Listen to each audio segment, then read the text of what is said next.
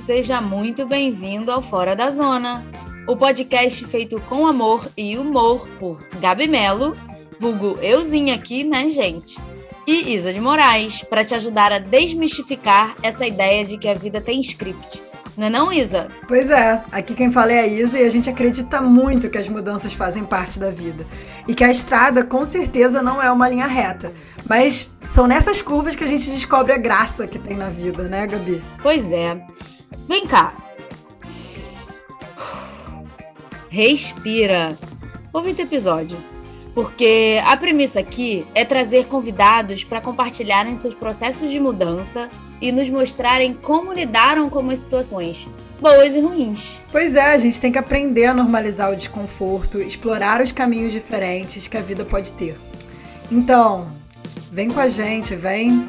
Vamos para mais um episódio do nosso Fora da Zona? Tudo que falaremos aqui pode mudar com o tempo. Afinal, o Fora da Zona é justamente sobre os processos de mudança. Portanto, não considere nossos relatos como uma verdade absoluta.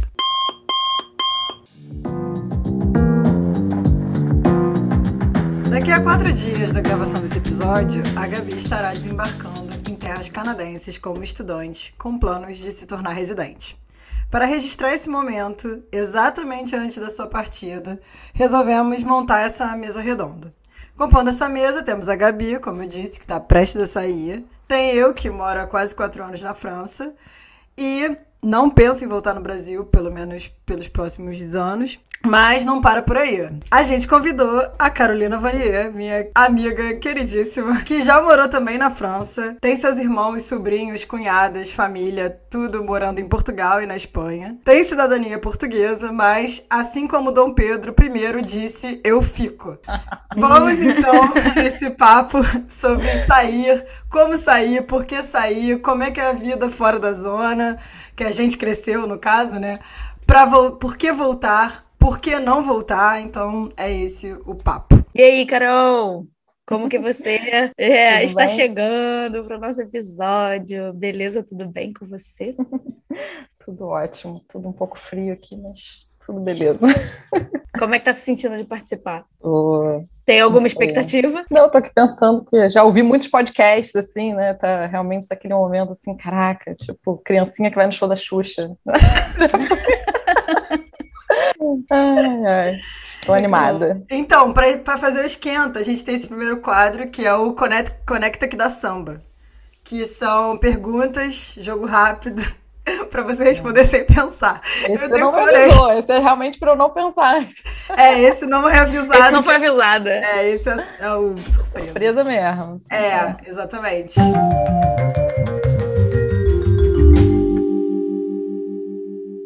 Então, vamos pro Conecta da Samba para conhecer jogo rápido, perguntas curtas e grossas para a pessoa responder sem pensar. Então vamos lá, Carol. Você, essa pergunta aqui sempre dá caô, entendeu? Sempre vai dar uma confusão. Aí talvez dê com você também, mas vamos lá, a gente vai fazer ela mesmo assim para ver se você entende. Continua experimentando, é, vai. É, é, Carol, você é um pouco de droga ou um pouco de salada?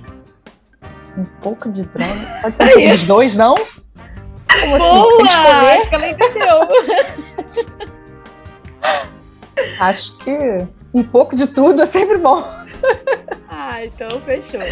De novo, droga, a gente tá falando de drogas lícitas, tá? Ou, enfim. Fora da, fora da zona. como droga é bem eclético. Exatamente. É. Fora da zona podcast não está fazendo nenhuma alusão, nenhum incentivo ao uso de drogas. É só uma piada. Continuando. Acho que a gente vai tirar essa pergunta. É, eu acho que ela não. tá muito carregada. Tá muito carregada. É. Carol, balada ou Netflix? Netflix, fácil. Boa. Drama ou ficção? Drama ou ficção? Ué, mas calma aí. Drama ou ficção? É. Ah, essa, essa, eu não entendi. Aí deu polêmica, drama ou ficção. Mas, mas tem dramas na ficção, dramas reais, não entendi. De, de, de...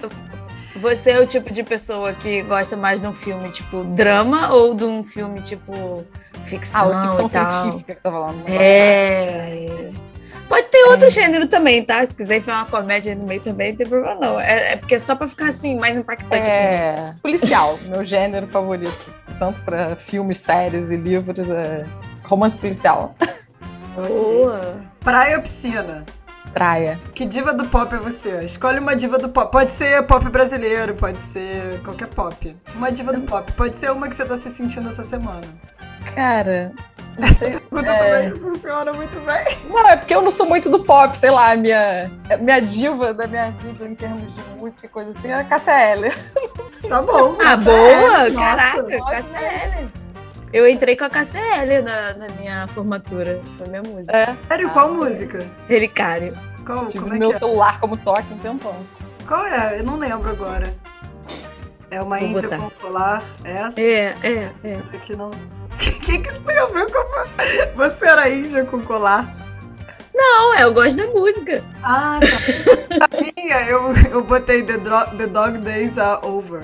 Do Florence The Machine. Um pouco mais literal, assim. Eu tive duas, né? Eu fiz du eu tive duas formaturas. Aí uma foi essa, a outra foi Novos Baianos. Aí eu entrei com Novos Baianos. Ah, entendi. A vibe era mais tipo a música que tu gostava. Na minha. É, a vibe era essa. A minha foi o que que representou. A música que representou. É, era os dias de cão acabaram. Era, foi eu gritei, eu gritei gritando. Também, doce engano, né? É, a primeira perguntinha, a gente pode começar, de repente, com a Gabi respondendo, depois bate pra Carol, depois bate pra mim. É, foi quando, quando será? É, quando que você vai se mudar e tal? Como a gente tá no podcast e a gente não sabe como vai ser publicado, é melhor, sei lá, falar dia, ano, mais ou menos, né? Ah, tá. Então, eu vou no próximo sábado, que para a data que a gente está fazendo, vai ser dia 11, vai ser na madrugada de sábado para domingo, dia 11, que eu vou viajar. 11 de julho de 2021. É, e eu tô no Rio de Janeiro, e eu vou viajar do Rio de Janeiro para o Canadá. Pronto. É direto o voo? Não, tem uma escala de 12 horas no Panamá. É Rio, Panamá, Panamá, Canadá. Por Panamá, Toronto, né, especificamente. Porque até tem companhia aérea que faz voo direto, que é a Air Canada, mas aí, tipo, acho que não tá funcionando por algum problema aí de- da pandemia e tal. Aí o único voo que tá meio que operando é esse, assim, com 12 horas de conexão, uma merda, né? É, e, enfim, no meio do Covid, a gente está meio que se preparando, né? Porque para embarcar tem que fazer o PCR, mostrando que tá negativo. Ah, isso é... Entendi. É, aí quando chega lá, no Canadá, tem que fazer o PCR de novo ainda dentro do aeroporto. E aí a gente de lá vai para um hotel, do aeroporto vai para um hotel dentro do aeroporto mesmo, inclusive, que o governo manda ficar esperando o resultado desse PCR. E, tipo, a gente que paga, né? É, E aí, quando sair o resultado do PCR, aí pode ir para casa, mas continua em quarentena. Aí fica fazendo quarentena lá por 14 dias.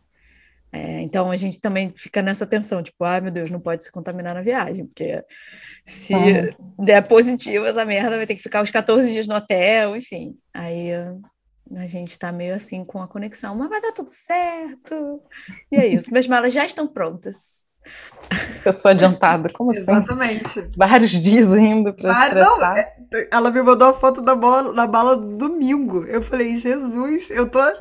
Eu já devia ter arrumado a bala pra alguma coisa que eu vou amanhã. Eu já fiz lá. mudança de casa que na véspera eu não tava com as malas pra... eu tava com as Ai, maravilha. prontas.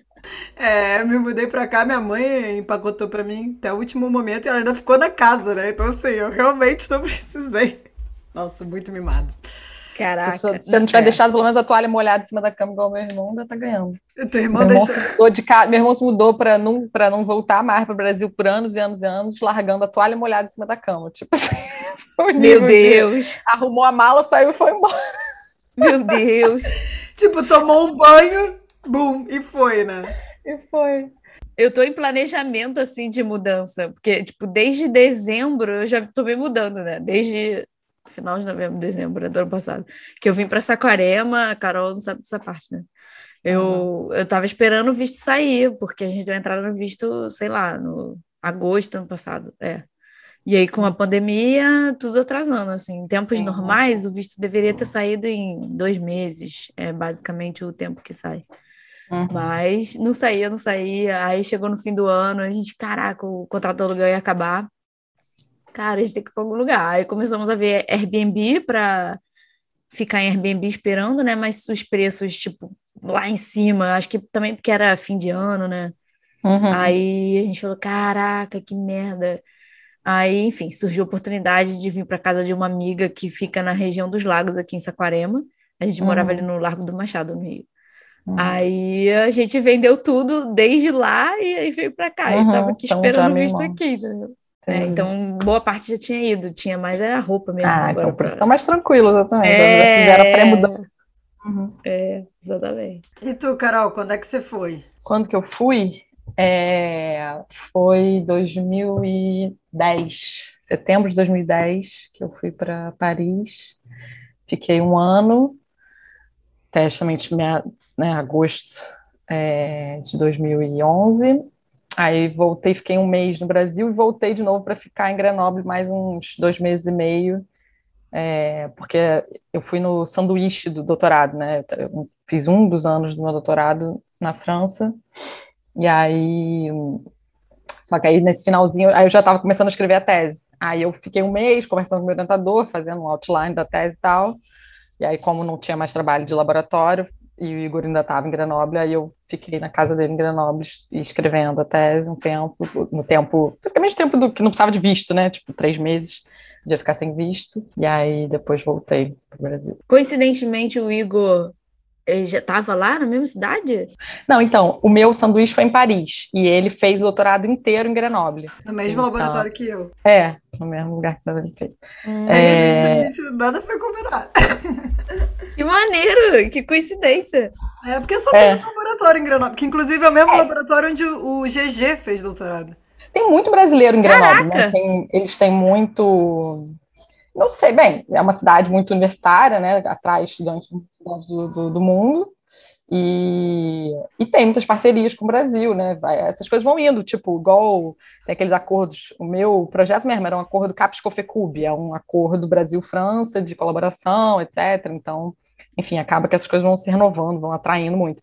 E também não foi tão coincidência, tipo, eu e Igor, a gente trabalhava no mesmo, mesmo grupo de pesquisa na UF, então, e aí, não à toa, tinha vários, vários contatos, assim, tipo, a orientadora dele foi uma pesquisadora que veio fazer uma palestra, divulgar o trabalho dela no, no, no nosso grupo. Então, quando ela divulgou a vaga que ela tinha doutorado, ela divulgou para o nosso grupo, e ele se interessou e resolveu ir. E o meu orientador tinha uma colaboradora também na França, só que aí era em Paris, mas que também, tipo assim, a, a minha, essa minha co-orientadora né, em Paris trabalhava também muitas vezes com essa orientadora do Igor em Grenoble, então acabava que era tudo meio uma malha conectada, né? Mas, mas foi assim. Mas é, eu acho que o que, aconte é, o que acontece de curiosidade é que Grenoble tem muito laboratório. NEO uhum. é só um deles, e eu conheço, né? Conheci o GG e o Igor, que eram do NEO. Acho que isso que era o mais. É. É, é porque o NEL também é muito grande, né? Tipo assim, vocês estavam é, no mesmo. Tipo, o Igor fez o NEL e a Isabelle, mas não no, no, mesmíssimo laboratório, tipo assim, não no mesmo. Ah, tá. O NEL é tipo vários uma laboratórios. com vários laboratórios. É, é um instituto, é. Coincidência, coincidência, coincidência. Coincidência. Bem, eu fui em setembro de 2017, né? É... E cá estou desde então. Já fui para Grenoble, né? é, na França, mesma cidade aí que a Carol acabou de falar. Grenoble fica no sudeste na, da França, mais ou menos, né? Região dos Alpes. É, mas Grenoble não é numa montanha, Grenoble é num vale, né? Cercado de montanhas ali, é, conseguindo reter todo o calor, toda a umidade, toda a poluição. É tipo o inverno carioca, é uma semana por ano, tem o, tem o verão de Grenoble, uma semaninha, mas uma semana quente. quente. É, passar uma semana passando mal, assim, tipo, meu Deus do céu, como pode? Uma semana. Como pode? E eu tenho a sensação que o calor é mais calor, né? É bizarro essas coisas da temperatura, da percepção. Não sei se é. Não sei se é. Eu acho que é um pouco também do lance da roupa, de como as roupas são feitas, da, da, da das casas. É, a ventilação dos lugares. Eu me lembro de abrir as janelas do estúdio e falar: meu Deus, essas janelas também. Isso não foi feita para ventilar, né? Foi feita para isolar, na verdade. Então você fica desesperado. É. Eu acho e que ficar dentro de casa um é muito ruim, mas com se você isso. sair pra rua é tranquilo. Tu tá um pouco... Larissa agora, é, porque eu, a gente conseguiu alugar a casa daqui já, né? Já tá lá alugadinho e tal.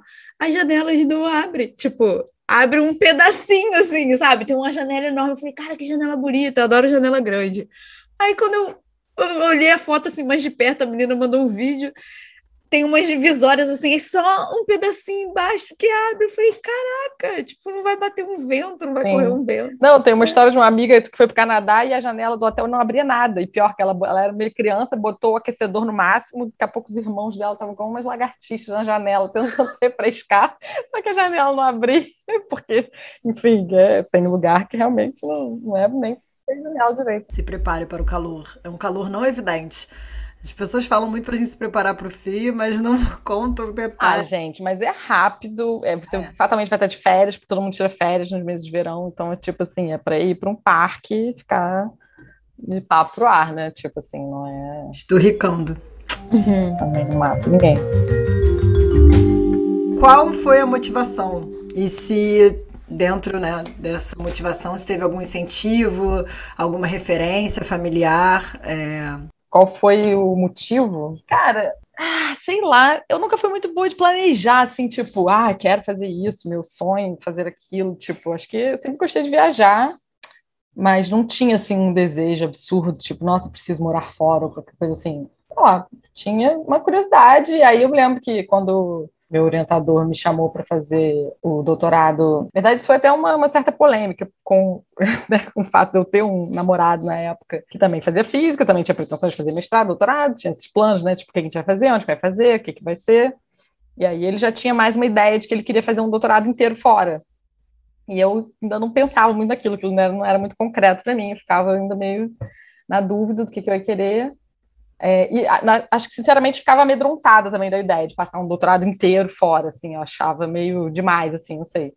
É, e aí, só que o que aconteceu? Ele foi para o mestrado antes de mim, porque a gente, apesar de ter entrado junto à faculdade, ele se formou em três anos e meio e começou o mestrado seis meses antes. E, e aí, na hora que eu ia entrar no mestrado ou no doutorado, justamente apareceu essa opção de fazer o doutorado direto. Meu orientador me perguntou se eu queria fazer o doutorado direto. Não era nada tão sensacional como as pessoas ficam achando por uma pessoa fazer doutorado é, direto. Eu ia falar agora, caraca, eu doutorado direto. Eu acho sensacional, tá? Eu, eu também acho.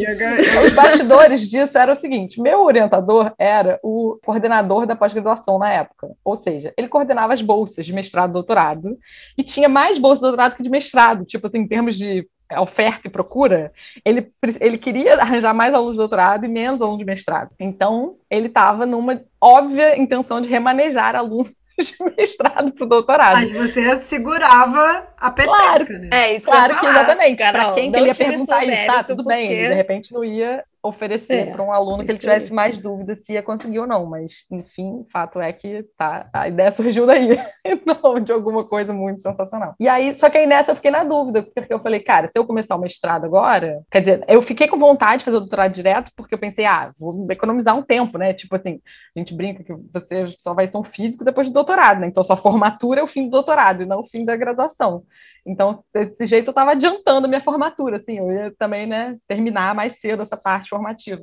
Mas, por outro lado, eu me amarrava a estar no Brasil pelos anos todos de doutorado, e não e, e, o Igor possivelmente ia sair para fazer doutorado fora. Eu ficava nessa dúvida, tipo, porque será que vale a pena, né? Mas aí tinha essa possibilidade. O, o meu orientador já tinha esse projeto de colaboração, então ele também já acenou com a possibilidade. Olha, é bem possível que você consiga fazer um sanduíche na França e tal. E aí eu gostei da ideia, falei, ah, bom, de repente pode ser uma boa, e acabei aceitando, mas assim, tudo muito sei lá, eu nunca fui, como eu falei, eu não fazia assim plano, nunca fui de fazer um plano assim, nossa, é isso que eu quero da minha vida, vou caçar essa coisa exatamente. Tipo, as coisas vão meio que acontecendo e eu vou vendo se eu quero, não quero, onde eu tenho opção, mas eu não, não, não, não dá para dizer que eu corri assim super atrás. Foi meio aconteceu, pareceu uma boa ideia e aí foi. E tu, Gabi, qual foi, qual a tua motivação? Tem alguém que da tua família, alguma referência que incentivou e tal? Cara, eu me identifico um pouco com o que a Carol fala desse negócio de, ah, não, eu nunca pensei pensei assim, ah, meu Deus, é isso que eu quero fazer para minha vida e eu vou correr atrás disso. Me identifico com essa parte, mas existe uma outra parte que eu sempre tive vontade de conhecer outros países, sim, assim, tipo, eu gosto dessa coisa de viajar. Eu acho que a primeira vez que eu me toquei disso foi numa viagem que eu fiz é, com a Rafita. Até postei uma foto ontem, né, Isabel? Não sei se você viu. Pois é, eu vi. É, é, eu, eu fiz, foi uma primeira viagem assim, internacional que eu fiz com uma amiga, tal, a gente foi de ônibus para Argentina. Aí eu lembro que esse momento foi assim, muito importante na minha vida para ver que tipo, caralho, eu amo viajar, eu gosto de viajar e eu quero conhecer lugares e tal. E aí eu, eu fiquei com essa memória. E aí eu achava que isso ia acontecer pela carreira mesmo, porque em algum momento eu também achava que eu ia seguir carreira acadêmica, coisa que isso não, aconte, não aconteceu na minha vida, é, até agora. E aí, enfim, eu, eu tinha essa ideia, assim, tipo, ah, eu quero sim conhecer outros lugares, e talvez isso vá acontecer pelas vias da carreira acadêmica. E aí fui indo, fui vivendo a vida e tal. Não aconteceu pelas vias da carreira acadêmica, na verdade, a carreira acadêmica não aconteceu na minha vida, é, e na verdade eu fui ficando um pouco, cada vez mais perdida, assim, talvez, na minha, na minha profissão mesmo, na minha carreira e tal. E esse sonho foi, tipo, essa vontade foi ficando meio adormecida, sabe? ah, de morar fora e tal, eu acho que chegou um momento que eu nem lembrava mais que eu tinha essa vontade, sabe? Eu tava na batida de trabalhar e, e eu fui concursada da Petrobras também, né? Igual a Isabelle, então, enfim, eu, eu, eu acho que eu já falei isso em um outro episódio. Eu comprei o, o pacote do sou concursada da Petrobras, vou construir família e vou ter um filho talvez daqui a pouco, e esse tipo uhum. de coisa, assim. E fui esquecendo, fui ficando adormecida e tal. Só que aí é, essas coisas voltaram depois, em algum momento que eu entrei numa crise assim enorme de tô perdida na vida e não sei o que eu quero fazer e tô infeliz. Essas coisas retornaram, voltaram, sabe? Tanto que eu também voltei para a área acadêmica e Isabelle tem um papel nisso, que eu já contei aí no, no outro episódio. É. Ela, que, ela me empurrou de volta para a área acadêmica. Foi quase isso. Não, não, ela me chamou, né? Enfim, aí eu Falou, vem, a água tá boa, vem. É, foi tipo isso, foi tipo foi isso. Foi tipo isso. aí eu voltei, aí eu falei, ah, vou, vou testar e tal. Aí fui fazer mestrado. E aí esse, essa coisa de querer morar fora voltou. Eu falei assim, ah, eu acho que isso aqui pode ser uma via para mim mesmo. E aí eu saio do trabalho que eu tô, assim, não foi uma coisa planejada, foi uma coisa que foi acontecendo. E aí eu falei, é, mas quando isso caiu no meu colo, eu falei, é, isso pode ser uma via de eu, quem sabe, largar aqui o trabalho da Petrobras quando eu acabar esse mestrado e fazer um uhum. doutorado fora, pode ser um caminho. Uhum. É, e aí foi isso, assim, mais ou menos, que voltou essa história do, da motivação de ir para o Canadá, porque nesse meio tempo do mestrado, aí tá, aí porque o Canadá, talvez, né? Não sei se a gente vai chegar nessa pergunta em algum momento, mas. Tem, tem. Tem, né? Posso responder já? Porque faz sentido um pouco do porquê o Canadá, né? No meio do mestrado também descobri que eu não queria mestrado, não queria fazer a. não queria seguir carreira acadêmica, pelo menos naquela área ali que eu tava fazendo. Mestrado era em que área? Eu fiz mestrado, eu sou química, né, por formação. Fui fazer mestrado na área de energia solar, de células fotovoltaicas. Ah, é, energia solar, né? Uhum. Mas também caí de paraquedas, assim, não foi uma escolha minha, não, tá? Caí de paraquedas e é isso aí, uhum. tava lá. Mas aí eu fui, cara, não é isso, acho que eu não quero esse negócio aqui pra mim, não, nem sei se eu gosto muito da área acadêmica. Aí foi batendo uma crise, eu falei, putz, aí também, como é que eu vou para fora agora? Aí foi, foi desmoronando todo o plano que eu tinha construído, sabe? Falei, ai meu Deus. Aí, enfim, nessa época eu já estava casada, aí conversando com meu marido, a gente começou, enfim, a pensar em possibilidades. E aí o Canadá surgiu, porque a gente começou a pesquisar lugares, né? Que, ah, quais lugares aceitam imigrantes sem ser pelas vias de eu conseguir talvez uma bolsa de mestrado ou doutorado e, e uhum. que eu uhum. possa trabalhar legalmente, ficar legalmente e tal, né? Uhum. E aí a gente viu, assim, eu, tinha a Austrália e tinha o Canadá, que são dois países assim que recebem bem imigrantes, né? O Leandro, Sim. meu marido, já tinha morado na Austrália Ouço o episódio anterior. É, ele já tinha morado lá, mas eu nunca, eu não sei, não, não, não, bate, não ressoou comigo, assim, a Austrália, sabe? Quando a gente estava procurando, assim, ah, esses dois países podem ser caminhos legais, porque os dois recebem imigrantes, tem programa de imigração, então a gente pode tentar uhum. aplicar para os dois, mas a Austrália não ressoou comigo. Eu, eu acho que eu queria uma experiência muito diferente mesmo, assim, sabe? Porque a, a, sensação que eu tenho é que a Austrália é um pouco parecida, assim, com o Brasil em termos de clima, e aí é praia, e aí parece um pouco Rio de Janeiro, assim. Eu queria viver uma parada muito diferente mesmo. Aí eu falei, ah, vamos para o Canadá. Aí a gente começou a ver notícias, né, do Canadá, um país desenvolvido, um país que valoriza a educação. Isso foi uma coisa importante para mim, assim, né? Eu achei que que seria legal. Aí decidimos. Aí foi meio assim, sabe? Mas assim, às vezes eu fico pensando, será que teve um inception assim no meu, no meu no meu inconsciente em algum momento de que ah, eu gosto de viajar. Eu, eu acho que quando eu era pequena, eu tenho uma irmã que mora nos Estados Unidos, e ela foi morar nos Estados Unidos quando eu tinha uns oito ou nove anos. Aí, às vezes, eu fico pensando, será que essa ideia de morar fora e de ter vontade de ir para fora se construiu nessa nessa etapa da minha vida, eu acho que pode ter um pouco sim. De eu ter hum. visto a minha irmã indo para fora, sabe? Tipo, ah, então existe um fora, né? Tipo, construiu é, no Brasil, minha... eu, tenho a sensação que sempre existe esse fora, né? Tipo assim, é, esse sonho ser. dourado de morar fora é um negócio tão onipresente, né? Mesmo que você não tenha alguém muito próximo, mas eu lembro assim de justamente quando eu voltei e as pessoas ficavam é, meu irmão também, meu irmão mais novo, era um que quando foi, ficava falando assim, eu vou, mas eu volto, tipo assim, uhum. falando que queria voltar. E aí eu me lembro de as pessoas olhando pra cara dele, tipo, você é maluco, tipo, esse é o que todo mundo quer, é meio que uma ideia, assim, a pessoa não para pra pensar muito, mas, mas tem essa noção no Brasil do tipo, é isso, é tanto imigrante legal, gente que vai pros Estados Unidos, ilegal, e fica, Verdade. e tenta ficar, e não sei o quê. É, enfim, sei lá, eu acho que é isso, é uma ideia que, que já estava, essa Inception. Incons... É, é um, um inconsciente assim, coletivo, que... né? É um é. Inception coletivo.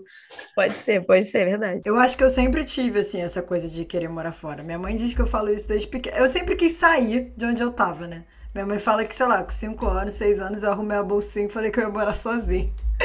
Então eu sempre tive essa coisa de ir embora, né? Eu acho que a minha mãe, por causa disso, não sei se se ela identificou isso muito cedo e tal, ela sempre me incentivou muito, assim, a correr atrás. Tanto que é isso, todas as mudanças, a cena da mudança é minha mãe me ajudando a empacotar as coisas. Desde a primeira mudança que eu fiz na vida, minha mãe sempre estava lá me ajudando a empacotar as Não coisas. Não era te puxando pelo pé. É, exatamente, né? Então, tipo, incentivo familiar definitivamente era minha mãe me ajudando a arrumar a mala, né? Agora, é, eu, eu tive, na época do Santa Maria, tinha uma professora, acho que foi a primeira vez que eu ouvi alguém que tinha feito doutorado fora, tinha uma professora de biologia que tinha feito doutorado na Alemanha. E eu lembro que ela trouxe um saquinho de gummy bear. É, é, eu não sei o ela... que é gummy bear. É, é uma um, bala. É uma balinha, é uma jujubinha. É uma jujubinha alemã, é a jujuba alemã, é o gummy bear. Só que não tem o açúcar por fora. Acho que podemos definir assim. E aí, uhum. é, ela, ela me deu, porque eu tinha tirado nota boa, não sei. E aí eu fiquei, eu guardei aquele pacote escrito em alemão, porque foi a primeira vez que eu vi uma coisa escrita em outra língua. E eu guardei aquilo num, numa, numa caixa, sabe? Com as cartinhas uhum. que eu tinha. Da... Eu tenho até hoje, tá na casa da minha mãe. Essa, esse saquinho de, de gummy bear uhum. alemão. E aí, depois... O Gummy Bear ainda tá lá ou tá só um saquinho? Não, só um saquinho. Eu, eu dei pra turma inteira, eu distribuí. Eu dei Ai, o Gummy Bear. Fofa. Eu era muito fofo e também queria muito ser aceita, né? Ah, deu uma moeda perfeita, falou, vou conquistar todos esses. É, é. Porque ficou um climão. Ela claramente puxou meu saco ali, porque eu era aquela né, de CDF. você ainda mais execrada. Aí eu, exatamente, eu tentei o quê? Pegar esse, essa né, essa situação que me colocou na situação de destaque, transformar aquilo, capitalizar num carisma, né? E aí, é, eu até comecei a aprender, é, eu não, eu até comecei a aprender alemão, porque no Santa Maria era uma escola de freiras, né, alemães, Gabi também estudou lá. E aí teve uma época que ela, a irmã Gabriela, inclusive, a irmã Gabriela, começou a, que era Eu lembro da irmã Gabriela, da irmã Gabriela. É, começou a dar aula de alemão, de alemão. É, e aí eu até fiz um período de alemão, nossa, fiquei assistindo filme em alemão. E eu não sabia inglês, detalhe, eu não, não falava inglês, eu tinha feito curso de inglês. língua alemão. É, tinha uma, eu tinha uma vibe assim, só pra morder minha língua, que agora eu vou na, namoro americano.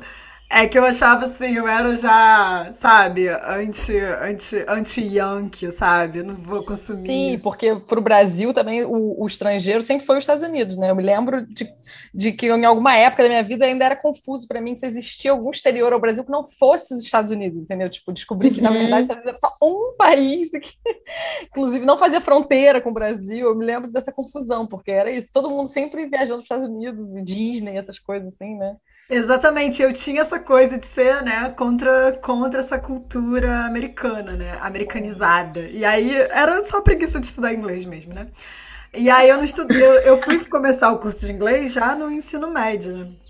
E aí, no ensino médio, teve um episódio, no 5 de agosto de é, 2000, eu vou dizer, é 5 de agosto de 2000. Caraca, tu lembra a data? Não, não, data, não para. Trrr, fala desse episódio.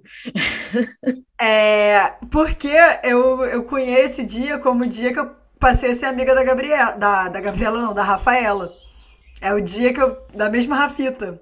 Foi o dia que o alemão veio. Você tava lá também, Gabriela, nesse Ah, de 2005, então. 2005, é, não 2000, tá vendo? Não ah. lembrava tanto. Era 5, 2005. Mas era 5 de agosto. É, mas era 5 de agosto. O 5 de agosto tá ok. Era, que era recomeço de período. Era 5 de agosto, eu lembro disso. Foi o primeiro dia de aula do de física e tal. Era uma aula de física e Vitor, que era o nosso professor de física na época, trouxe é, esse amigo dele, Daniel Fischer, alemão. Ah, eu lembro disso. E ele era, ele era, acho que ele fazia nessa época, ele fazia pós-doc no Max Planck, no mesmo Max Planck é, em Heidelberg, eu acho é, que Vitor tinha feito pós-doc. E aí ele estava visitando o Brasil e aí ele explicou pra gente a carreira acadêmica em inglês com o Vitor traduzindo. Então, assim, aí você vai, termina o ensino médio. A gente era aluno de ensino médio, aí vai pra graduação, vai pro mestrado, vai pro doutorado e tal. E logo no, no, no, nos anos seguintes veio a Alessandra, que falava que tinha ido pra Antártica e viajava. Então, assim, a gente estava. É num ambiente que tava todo mundo, todo mundo falando, vem que a água tá boa, entendeu? Era uma galera, era um barco da galera surfando é. nessa onda é, acadêmica. E aí isso foi, fala, gente, foi, foi juntando na minha cabeça essa ideia de, ai meu Deus, que incrível.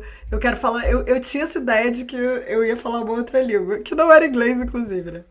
Mas aí foi melhorando no inglês e tal. E eu lembro que a Rafita, né, naquela época, já falava super bem inglês. Ela, inclusive, ficava é. me traduzindo pro, pro Daniel. A gente ficou conversando através da Rafita. E a gente ficou com esse negócio, não, a gente vai morar na Alemanha, a gente vai morar. A gente começou essa brincadeira do sonho alemão. Então eu falo que foi a fase Alemanha da minha vida. Tive alguns anos aí obcecada e tal, lendo coisas, estudando história e tal. Eu e lembro aí... dessa fase da Alemanha de vocês. Tu eu lembro muito agora, lembro. Agora você falando. Tinha um negócio de um alemão mesmo, de que vocês queriam falar alemão e tal. É, a Gabi... Só não sabia desse lance do, do Santa Maria, da, da, das balinhas. É, começou ali, começou ali. Tudo começou com as balinhas. Começou com o Gummy Bear. Tanto que quando finalmente eu fui, não, eu fui apresentar trabalho num, num congresso na Alemanha, eu comprei o Gummy Bear, assim, até deu uma choradinha, né? Pra fazer aquela coisa eu comigo mesmo. Se eu fosse a pessoa de ficar postando postando, eu ia fazer, postar isso, né? Lá em 2005, na Baixada Fluminense, aquela professora me deu. Aquela professora era Albert Einstein. Reencarnado. Reencarnado. É, bom. Mas enfim, eu fiz esse ritualzinho, tipo, hum, cheguei aqui, ó, tá vendo? Demorou, aguentei, mas tô aqui tô comendo esse gambé. E aí, enfim, e aí segui carreira acadêmica, né? Entre muitos percalços, eh, vai Petrobras, volta, entra Petrobras, faz engenharia, sai engenharia, conhece um monte de gente, inclusive Carol, nesse percurso da engenharia. É... E aí, essa ideia de fazer o doutorado fora era uma possibilidade, né? Mas, assim, eu lembro que até quando eu tava fazendo mestrado, eu fiquei, putz será que eu vou, será que eu vou conseguir a bolsa? Porque tinha acabado de acabar a onda do Ciências Sem Fronteiras, né? E foi o começo da crise, quando eu entrei no doutorado, tipo assim, quando eu tava no meio do mestrado, foi assim, era corte de bolsa, assim, nossa, é, foi foi mesmo. Foi brabo assim, né? E a minha esperança, sabe, foi tendendo a zero. Eu falei, cara, não, eu vou. Ao contrário de vocês, né? Que estavam falando que deixa o negócio acontecer. Não, eu gosto de ter um negócio muito planejado. A longuíssimo prazo eu já tenho plano A, plano B, plano C, plano D.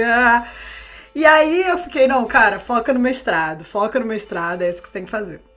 E aí, um belo dia, focando muito no mestrado, focando tanto, eu precisei de ajuda, porque o tema que eu estava fazendo não tinha. O meu orientador não tinha muita experiência numa parte disso, que é a parte de deposição de filme fino, magnético.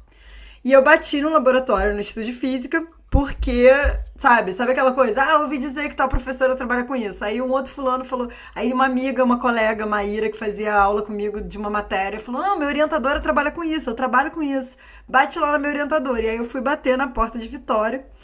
E aí Vitória falou: Olha, quem trabalha com isso é o meu marido, Dominique. É, que inclusive na época, quando ela falou, ela não falou o gênero, eu fiquei um tempo assim, sem saber se Dominica era homem ou mulher. É...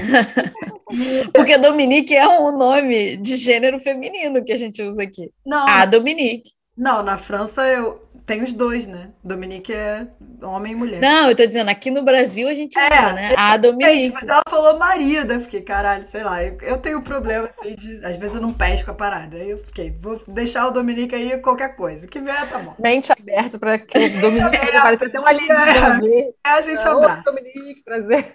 É, exatamente.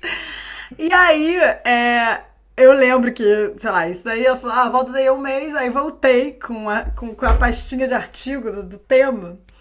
E aí eu lembro comecei a conversar com o Dominique. Eu nunca perguntei sobre o nome de Dominique, né? E aí, um certo momento, eu falei, não, mas esse paper aqui, caraca, esse aqui é o melhor, a coisa que eu mais entendi, tá aqui, não sei o que, não sei o que lá. Aí falou, ah, é de fulano de tal. Aí quando a gente virou, tava escrito no agradecimento ao Dominique, a Dominique de Vó. Aí eu fui passando, falei, tu é Dominique de Vó? Eu fui passando os papers.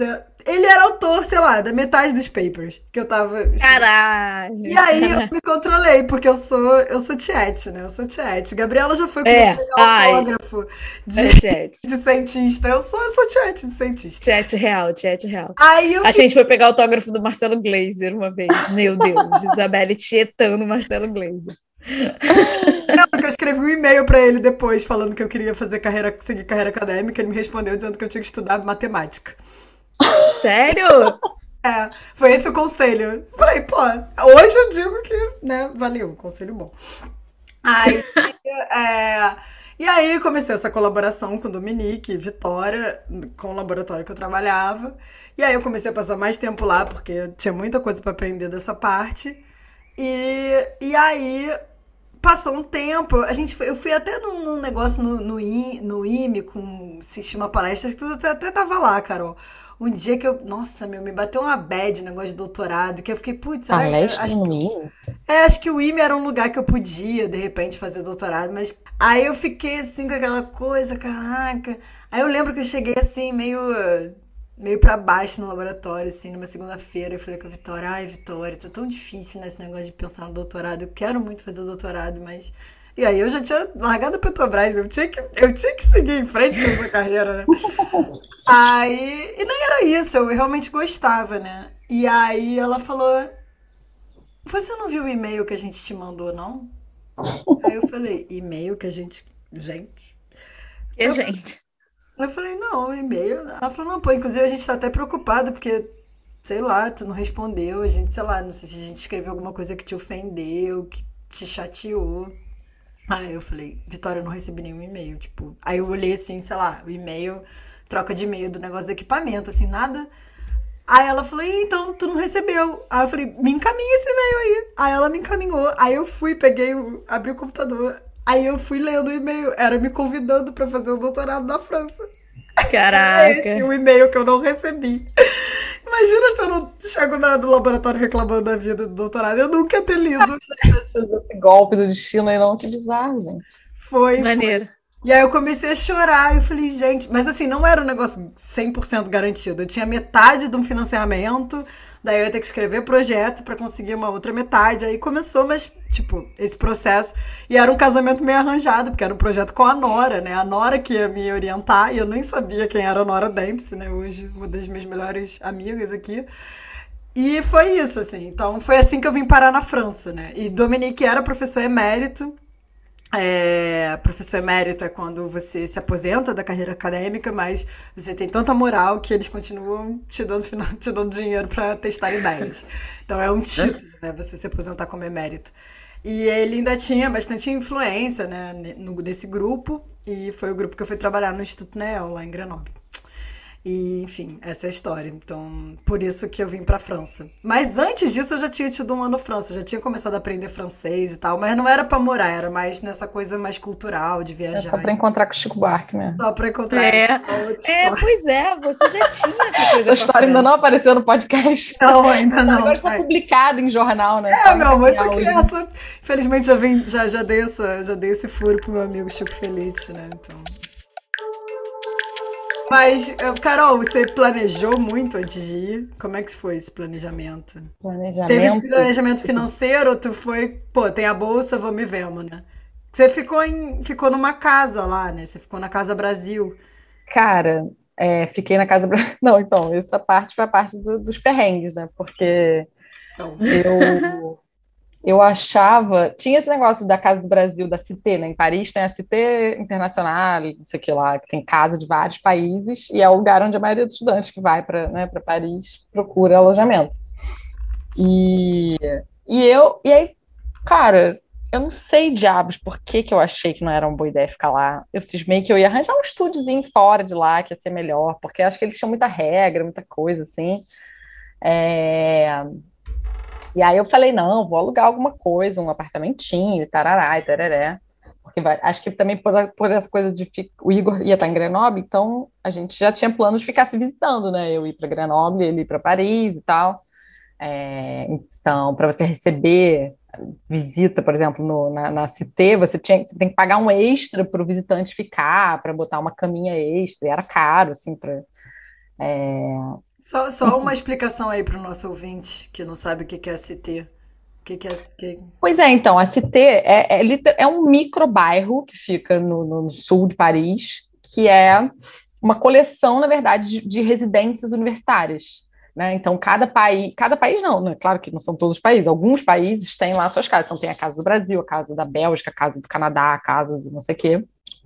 Então, se você é um estudante de um desses países, você aplica para a casa do seu país, pede lá uma vaga, eles avaliam, aí você, enfim, encaminha documentos, é, e aí eles aceitam ou não, só que tem uma concorrência, justamente, é até difícil de conseguir vaga lá, relativamente.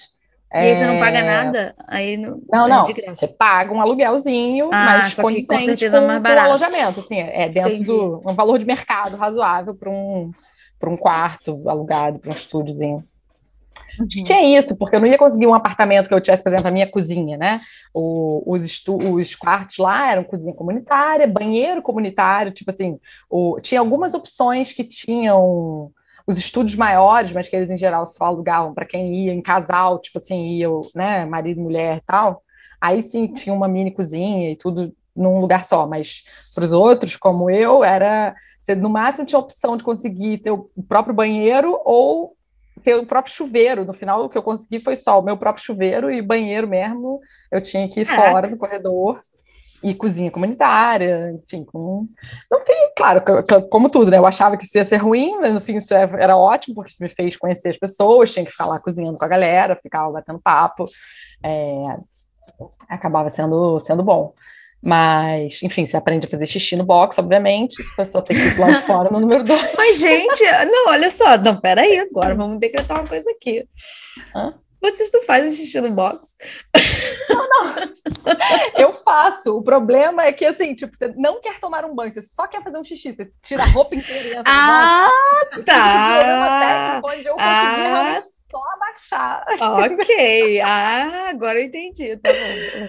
É, não é? Pô, mas eu não faço, eu, eu não faço muito xixi no box, não. Não. Tu não é a favor, não. Nem não, tomando. Né? Ah, eu faço. Eu, eu sei que eu é faço... bom pro planeta. Tal. É, eu penso nisso. Tipo assim. Eu não consigo toda... nem segurar, já é tão. Assim, a água me molha, eu já faço. Exato. tipo assim, pra que, que eu vou né, fazer xixi se eu tô entrando pra tomar banho, eu tô com vontade de fazer xixi, vou, vou gastar água da privada, eu já faço ali mesmo. Não, não, faz todo sentido ecológico, faz todo sentido biológico, mas sei lá, é, tem um tra... Acho que é porque, sei lá, cheiro, minha mãe falava, cheiro de xixi, não sei. É só lavar, pega o shampoo que usou, é, assim. Claro que você não vai fazer. É, mas aí não, mas isso é uma coisa que eu fico pensando. Tipo, é. meu filho, é, se ele fizer xixi, tipo, né, mirar na parede do box e ninguém jogar água naquela parede, é. realmente aquela parede vai ficar fedendo. Mas, tipo, eu não faço isso. Primeiro quando eu mira, né? Esse, essa maneira de propelir o meu xixi tão facilmente. Então, ele vai no caminho da água. Então, já vai naturalmente sendo lavado no Já enxagou, já enxagou. Já enxagou. enxagou o sabonete né? que saiu do corpo e o shampoo da Exatamente, cabeça já tá lavando ali. sabão e tudo, lavando. Então, tem que ser no começo do banho, né? Isso. No, é, claro, isso.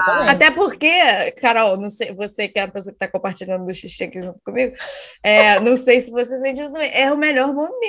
Tipo assim, é abriu é, a dizer, água. Se eu tivesse, eu tentar me concentrar para não fazer, acho que eu não tem como. Consigo, porque, tipo, a água ali caindo. A água cai em cima, você vai fazer faz... seu xixi querer sair também. É a primeira é coisa. Arrasou, arrasou.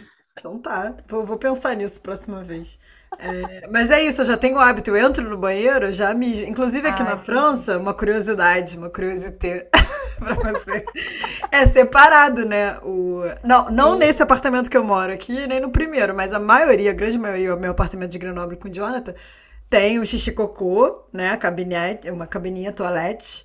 E tem. Tem o diga de passagem, sem pia, sem me revolta. Sem pia, porque você tem que ir lá fazer o serviço e ir no outro banheiro lavar a mão. Olha só. Ué, aí pega na maçaneta, com a tudo, mão. Tudo. Que maravilha, entendi. Não só pega na maçaneta, mas como também rola assim. Se... É um bom, eu adoro fazer isso, inclusive. Tô abrindo aqui um parêntese. Acho que ninguém, pouquíssimas pessoas que eu convivo aqui vão ouvir isso em português e entender, né? Quando eu tô no, no, numa socialzinha, no jantarzinho na casa de amigo, e tem, né, essa, né, esse, você tem que sair de um cômodo e ir pro outro, eu fico observando quem vai lavar a mão. Dia, claro. Porque é fácil, é fácil você, entendeu? É fácil de você monitorar, entendeu? Tu vê. Aí, lá em casa, inclusive, quando faço socialzinho. Acho que eu vario mesmo. Fico só na butuca. Não julgo, não, não julgo, não. Daí, eu, daí dois segundos eu esqueço. Mas... Só não recebe, só não aceita nenhuma bebida nem comida dessa pessoa. Não, nem apertar a mão. Eu não ia, eu não ia também, não. Principalmente homem, né? Principalmente homem que, pô, tu sabe que manipulou ali, né? Enfim. Eita, mas... que maravilha. Maravilha, maravilha.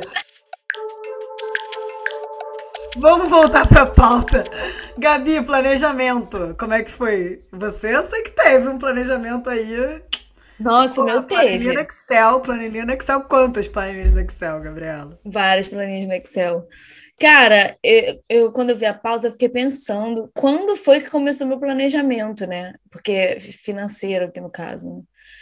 E sinceramente, eu acho que ele começou uma, meio inconsciente assim em 2016, cara. Quando 2016 teve um PIDV na BR Distribuidora, que era onde eu trabalhava que estava todo mundo com a maior expectativa de que ia ser aberto para todo mundo, porque tinha tido um na Petrobras mesmo, o Petróleo SA, que foi aberto para todo mundo.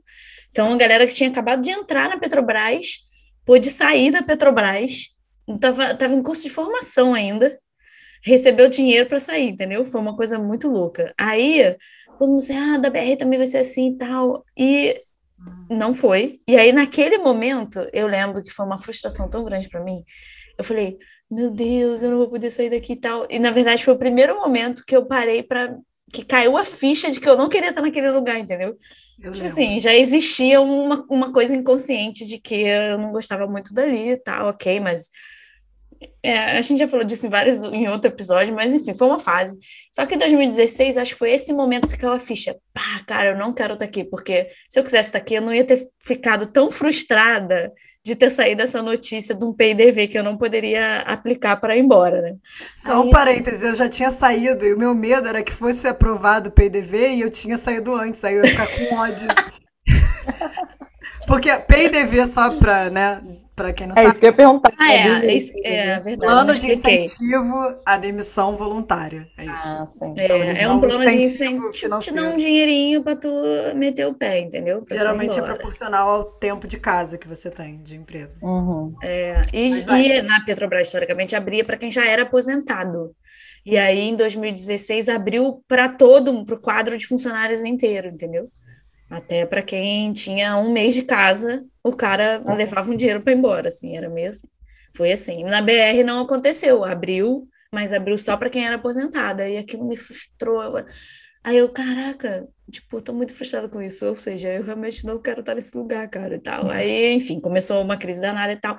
Mas nesse momento me caiu essa ficha e eu comecei a juntar dinheiro, sabe? Eu lembro que é, juntou com uma frase que uma amiga minha me falou uma vez, uma amiga que era até lá do trabalho, a Luciene.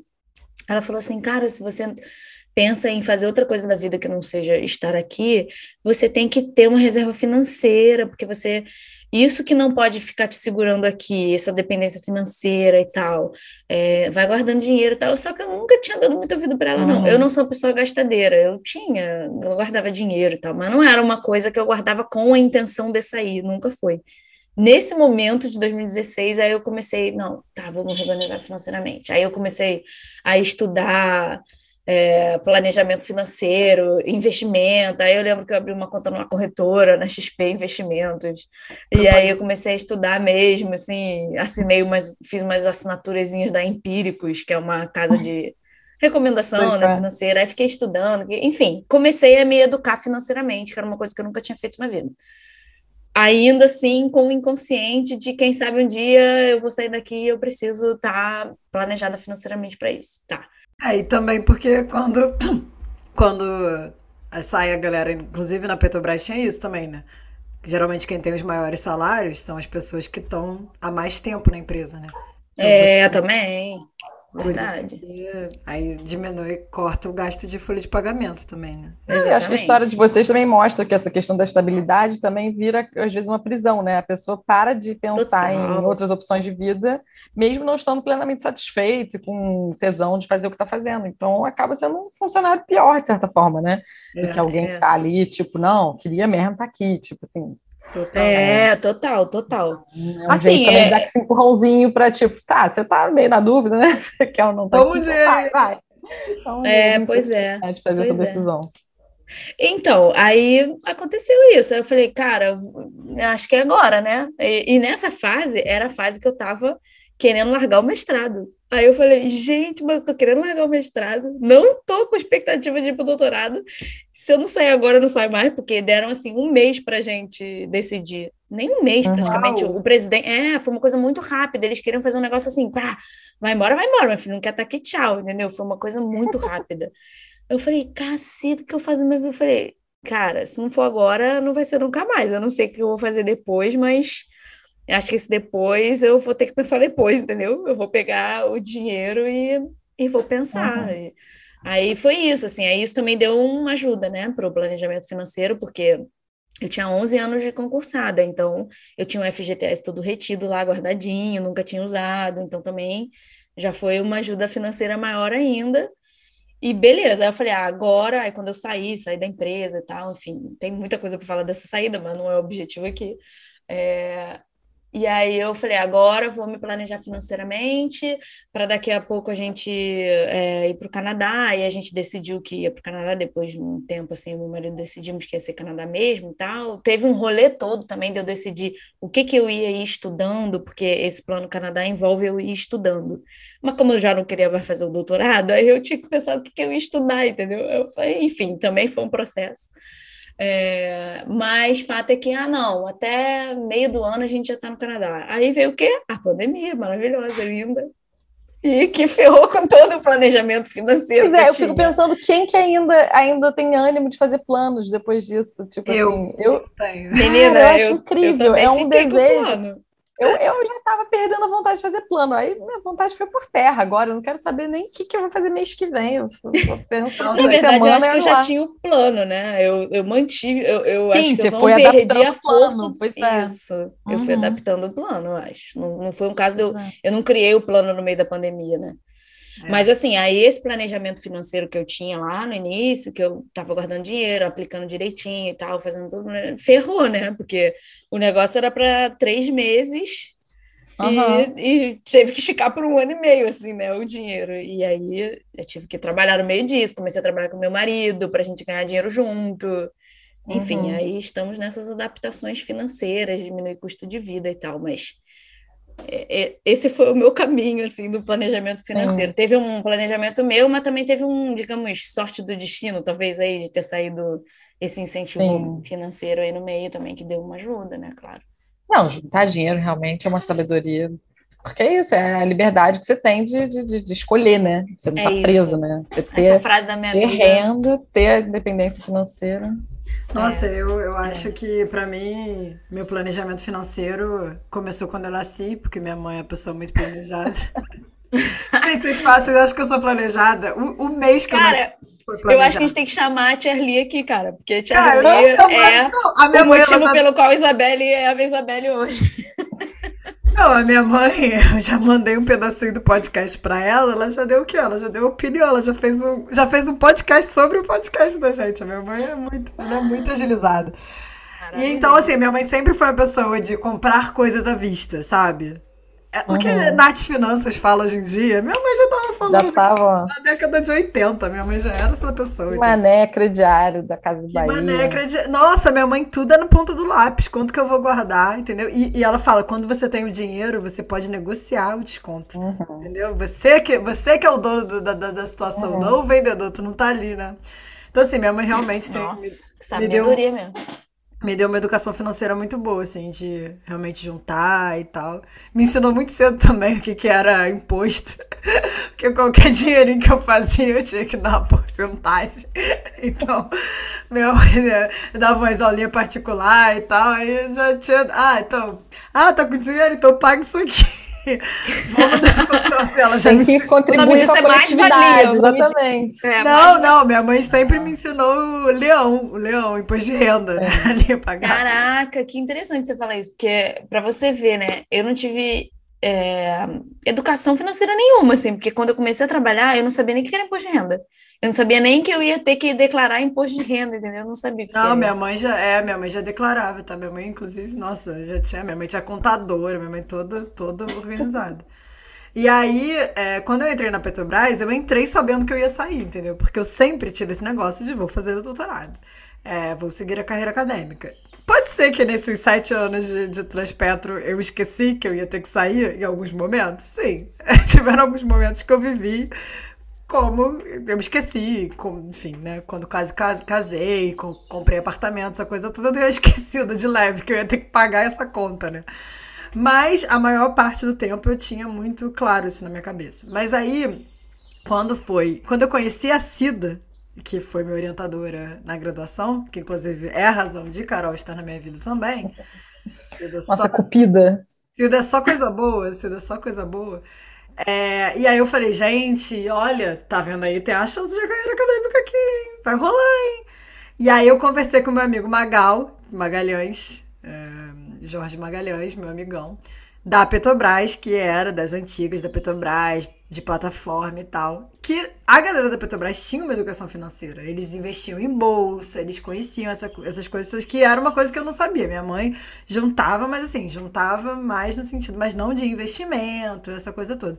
E lá naquele ambiente que eu tava, todo mundo falava disso, entendeu? Era uma coisa assim. Mas convenhamos que investir bem, Tipo, entre guardar na poupança ou fazer um investimento na corretora, tá, tem alguma diferença. Mas entre torrar todo o seu dinheiro ou guardar metade dele, a diferença é muito mais gritante. É, é verdade. Muito mais verdade. vale você ter noção de que se você ganha tanto, você não pode gastar tudo, sim. Isso. Entendeu? É o mínimo possível, ver quanto você consegue, né? Guardar. Isso é a parte principal, né? É, você não é um aí. multimilionário, onde você coloca seu dinheiro investido é um detalhe, no fim das contas. Né? Exatamente. Né? É. É. Isso não que... é nem educação financeira, eu acho. Educação financeira é essa primeira parte que você falou, do meu filho orçamento, né? Você ganha isso. isso não é pra você ficar no final, né? Se você é alfabetização no, no zero a zero, exatamente. Você tem que ter uma margem, né? É, Total. eu não tinha aí... nem a alfabetização financeira. É, não, não posso nem falar isso, assim, porque é, eu, eu, não posso esquecer que meu, meu pai era uma pessoa que mandava juntar dinheiro desde sempre. Mas, enfim, era a única pessoa que eu não tive muito convívio, então, na prática, o comportamento do dia a dia eu não lembrava muito disso. É, eu... Cara, eu acho que o que ensina muito são, são situações também, assim, onde você vê que vai ser o jeito, entendeu? Tipo assim, você querer uma independência, saber que você. Né, eu me lembro da minha mãe falar isso, tipo, cara, você só vai ter independência se você tiver independência financeira. Não existe ser independente, mandar na sua própria vida se você não tem seu próprio dinheiro.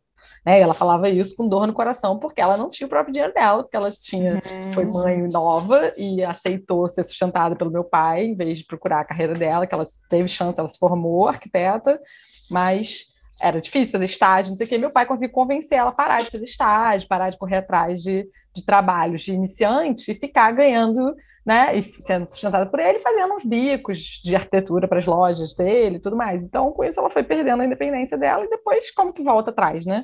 Ela é. até eventualmente voltou, conseguiu, enfim.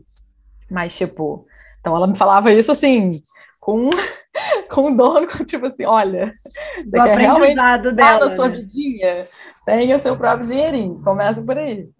É. E... aí eu fui juntando, é, eu fui juntando, é, já, tinha, já, já entrei na Petrobras juntando dinheiro, já entrei na Petrobras devendo a minha mãe e já juntando dinheiro. Assim que eu paguei o que eu devia a minha mãe, eu comecei a juntar. E aí, o giro que eu dei na época que eu, more... que eu, que eu comecei a, a fazer a iniciação com a Cida e tudo mais, foi o giro, tipo assim, agora eu vou juntar pra sair. Eu tenho que juntar porque eu vou sair daqui e aí o meu padrão de vida vai cair muito. E aí o que, que eu fiz? Ao invés de eu esperar eu sair para eu poder ter essa quebra no meu padrão de vida, porque nessa época eu já tava morando é, eu morei um tempo em Laranjeiras, depois morei no centro de novo, no bairro de Fátima e tal. Assim, eu tinha um apartamento, central Zona Sul, com aquele custo ali de centro Zona Sul e tudo mais, com os hábitos de centro Zona Sul. Eu falei, cara, não vai ser sustentável eu manter esse padrão de vida aqui com a bolsa de mestrado. Ainda, senão eu vou torrar o dinheiro que eu gastei assim, né? Então, uhum. eu nunca tive uma conta assim, ah, vou juntar tanto por mês para depois gastar tanto por mês. Era mais na lógica do pão duro mesmo. É, é, E aí eu falei assim, cara, como é que eu posso fazer essa transição de uma forma mais suave? Então, antes de eu sair da Petrobras, eu fui morar com duas amigas que eram professores do estado, que tinham um salário bem, bem abaixo do meu, num bairro na Zona Norte. Fui morar no Meyer, Meyer Lins ali. É, dividindo um apartamento que era super confortável, assim, tipo, super bacana, mas com três pessoas que tinham um, um, estilo de vida já mais barato. Então, assim, isso já foi me condicionando. O restaurante que você come, o negócio, sabe? É, o restaurante que você não come, porque você vai cozinhar em casa que vai ser muito mais barato. Isso tudo já foi assim. Então, assim, eu já tava. Aí eu, eu juntei menos. É, desculpa, juntei mais e já fui me adaptando, entendeu? Então essa foi a minha. Então, assim, eu acho que uma coisa que. Um conselho aí que eu vou, vou. Uma regrinha que eu vou cagar. Eu acho que é o seguinte: quando você quer juntar dinheiro, ou que você quer fazer uma mudança na vida que vai te impor uma restrição financeira. Primeira coisa que eu acho que você tem que fazer antes de botar a conta no papel é ver o seu estilo de vida. O que, que você está disposto a abrir mão e o que, que você não está disposto a abrir mão. Porque às vezes a gente não é nem escravo do salário, necessariamente, é escravo de um estilo de vida. Então, assim, é importante a gente ver é. também que qual é o até onde a gente consegue ceder por aquele objetivo outro que não ter aquele estilo, acho que é aquele estilo de vida, né? Então, é, acho... total. Isso é verdade que você tá falando aí. Não, era o que eu sempre pensava quando eu ia aumentando, né, ligeiramente minha renda, porque, tipo, eu tive, sei lá, adolescente, tinha dinheiro dos meus pais, mesadinha, semanada, sei lá, dinheiro para comer na rua e coisa, que inclusive foi gradativamente, na verdade, diminuindo, porque a situação financeira dos meus pais foi piorando, então o valor em si nominal era o mesmo, mas com a inflação. Eu lembro até da piada que você falava de, de Biel, que é quando teu irmão começou a receber a mesada. Isso Exatamente, três irmãos, né? Fernando, que era o mais velho, que decidiu o valor. Ele calculou, quando ele estava na sétima série, que 50 reais era razoável para almoçar todos os dias da semana na rua, fazer isso, fazer aquilo. 50 reais. 50 reais, mas isso justamente, meu irmão mais velho, há trocentos anos atrás, na sétima série dele. Aí, o mesmo valor foi até o irmão caçula se formar na escola. Tipo, Pô, assim, é sacanagem. 50 reais, ou seja, é, né? sacanagem. Os mesmos 50 reais já não eram os mesmos 50 reais mas era foi esse foi o retrato da, da, da, da, situação financeira familiar. Aí depois eu tive bolsa na, na, faculdade, mas as bolsas de graduação era bolsa de iniciação científica, né, por exemplo. Então, sei lá, era 300 reais. Aí, beleza, 300 reais, podia comprar uma coisinha ou outra, não sei o quê, ficava toda a imagem. Já não pegava mais dinheiro nenhum também com meus pais. Só casa e comida em casa, né? E aí doutorado. Doutorado, nossa, uma festa, né? Imagina, 300 reais para uma bolsa de 1.800 reais, eu acho que era na época. Aí, mas eu me lembro da sensação do tipo, cara, eu tenho que aproveitar enquanto isso para mim parece muito dinheiro, porque eu sei que daqui a pouco não vai ser mais muito dinheiro, vai parecer pouco. Então eu tenho que não, tipo assim, não me empolgar em gastar tudo. Eu tava vivendo com 300 reais até agora, né? Tipo assim, eu preciso conseguir continuar ao máximo vivendo do jeito que eu tava. Então eu me lembro dessa, dessa coisa, de eu pensar bem, o que, que eu vou adicionar no meu, no meu estilo de vida, né? Tipo assim, o que, que eu vou botar que eu vou gastar mais do que eu estava gastando antes, mas, tipo, eu tenho certeza que eu realmente quero isso, é muito importante do que eu ia assim.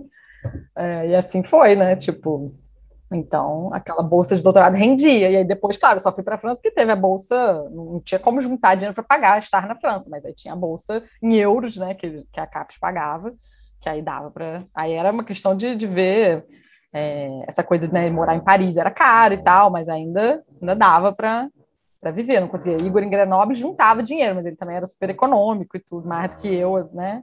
É, em termos de, de comprar qualquer coisa, gastar qualquer coisa, mas mas em Paris também eu gastava um pouco mais que ele, então eu me lembro que não conseguia assim, juntar dinheiro, mas também a gente passeou pra caramba, a gente viajou, né, enquanto a gente estava lá. Ele juntou dinheiro também porque ele ficou muito tempo que eu não estava lá. Quando eu estava lá, no ano que eu fiquei lá, ele passeou muito mais, viajou muito mais, comeu muito mais em restaurante, fez tudo, né, que ele não fez os outros dois anos, né, que, que, que eu não estava. Então, no final das contas, ele conseguiu até juntar um dinheiro, mas, mas acho que é eu acho que essa é uma dica importante também, porque quando você vai morar fora, esse período inicial aí é o mais complicado, pelo menos na minha percepção. Sim, que tem muitos gastos iniciais, tem né? Muitos gastos iniciais de instalação, de. É, normalmente a CAPES dava uma bolsa extra de instalação, tipo auxílio instalação, né? Porque é. senão realmente você não, não teria como. É, eu não tive nada disso, porque quando eu vim, a minha bolsa, né, o financiamento era daqui. Então aqui o doutorado é um salário, né? Você é empregado aqui, doutorado, tem um contrato de trabalho como pesquisador em formação, digamos assim, né? E, mas, mas como eu era, era uma bolsa, tipo, não importa de onde eu vim, entendeu? Eu, eu paguei tudo, eu paguei a passagem, eu, eu no início. É, é né? Só a passagem é uma facada, outra coisa que a CAPES paga, obviamente, né? Tipo... É, quando você aluga o apartamento, você geralmente, né? Você tem que deixar um calção que é um dinheiro que você não vai ver durante o tempo do aluguel. Depois tem roupas também, dependendo do lugar que você está indo, né? Roupa de frio foi um, foi um gasto. Nem fala. Eu tenho. Ah, é. Agora eu não. Eu acabei que não falei isso, né? Das planilhas que a Isabelle falou no início. Eu tenho, sei lá, eu acho que umas três planilhas mesmo do, do planejamento do, de ir para o Canadá aqui. Porque é um do dinheiro que eu tenho, das coisas que estão guardadas, aplicadas, e do, do planejamento que eu faço com dinheiro. A outra é dos gastos que eu estou tendo nessa transição. Tipo, ah, tem que comprar passagem, tem que comprar isso, tem que comprar aquilo, seguro viagem, nananana. A outra é gastos de vida lá, né? Que eu, do que, uhum. que eu vou uhum. gastar lá quando estiver vivendo lá, qual o dinheiro que eu vou precisar. É, e já também já tem um, um provisionamento aí para cinco meses para frente, pelo menos, e tal, porque não sei quando que eu vou conseguir arrumar emprego lá, né? Eu e, e, e o meu marido. Então, acho que tem umas três ou quatro planilhas mesmo, porque tem que uhum. fazer, cara. E, e, e outra coisa, né? O que a gente planeja, eu acho que ainda tem que botar uma gordurinha aí, uns 10, 15% pelo menos, porque vai ter gasto extra, vai ter imprevisto, é uma parada uhum. que vai acontecer. É, então planejamento é tudo, porque é melhor. Quanto mais você puder pensar nisso. Eu sei que eu sou a noinha do gerente de projeto, mas eu acho que nesse sentido foi. No final das contas, é, essa bolsa que eu tinha aqui, né, esse salário, ele dava para me sustentar tranquilamente até juntar uma grana. Mas no começo eu lembro que eu tive que acessar bastante. Eu lembro, eu, o Jonathan, inclusive, né, meu, meu namorado, a gente chama a minha conta desse. Os meus. O meu que eu juntei, né, que tá no Brasil, né, é a minha família rica. Aí às vezes eu quero comprar um negócio mais caro e tá, vou pedir pra minha família. Que o Jonathan pede pra família dele mesmo, é pro pai e pra mãe dele. Tem uma família que pode prover ali um negócio mais chique e tal. Eu não tenho, então eu chamo a conta do Brasil de. Vou, ah, vou pagar, vou passar no cartão da família. Que Jonathan tem um cartão da família. Eu não tenho, é o cartão do Brasil. Eu mesmo, só é, do Brasil. Uhum. Agora, inclusive, tem isso também, né? Flutuação cambial. Isso é outra parada, é, cara. eu ia falar isso. E você está pensando em é, morar fora do Brasil, dê uma olhada em flutuação cambial. Se você já está juntando dinheiro, de repente dá uma olhada em fundos de investimentos que tenham já a correção de fundo cambial, né? Porque assim você, uhum. sei lá, fica menos volátil em relação, fica menos oscilante em relação ao brasileiro, que Infelizmente, a gente não sabe aí quando é que vai melhorar. Vamos para o momento, momento perrengue. Momento perrengue. O momento perrengue é o quê? É uma situação que na hora você teve vontade de chorar, mas agora você já consegue rir, entendeu? Não queremos abrir uma questão aí que não está bem resolvida. Não estamos aqui para cuidar do seu trauma, não. Não temos formação em psicologia, entendeu? Então, assim, tem uma coisa que tem que estar. Tá Pode dar uma chorada junto com o riso? Pode, né? Mas, é, enfim, momento perrengue aí.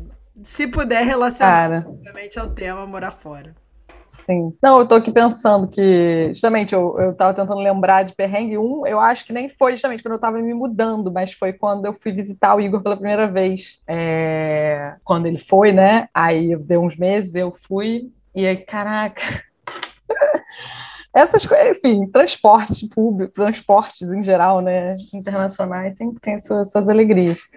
Aí eu lembro que, primeiro, pessoa que não tem mala, né, para viajar, a pessoa tem que pedir mala emprestada, pede mala para mãe, para padrasto, que arruma as piores malas. tipo assim, uma era uma mala antiquíssima, que até estava íntegra, só que o problema é que ela era uma mala, não era uma mala de rodinha tradicional, ela era uma mala que ela tinha duas rodinhas numa das pontas é, como é que eu vou explicar? Tipo, é, é, meio uma mala de antigamente, que você teria só uma. Você arrasta, uma, ah, tô ligada, uma alça, uma assim. Aí ela tinha uma coisinha que você inclina, aí você arrasta por uma ponta e vem. Eu chamava ela de cachorrinho, parecia que você estava puxando um cachorrinho, assim, que ela ficava mais Pô, Mas ela não tinha nenhuma alça, não tinha alça. Alça ela não, é alça... aquele negócio que estica. Ah, Isso, não esticava. A coisa de puxar não esticava. Era uma ah, coisa minúscula tá. que, merda. que só levantava ela assim. Aí tu só que a pessoa que é né, estudante desesperada, ela vai com muita tralha e volta com muita tralha. Ela bota, tem 32 quilos para botar, ela bota 32 quilos na mala, né? Porque, como, né? 31, você está perdendo um quilo aí de qualquer coisa que você poderia levar. Bota Cara, então esse cachorrinho era horrível de carregar. E a outra, que não era esse formato estranho, era uma mala mais recente, mais vagabunda, do Paraguai, que PC tinha PC meu padrasto, muito doido.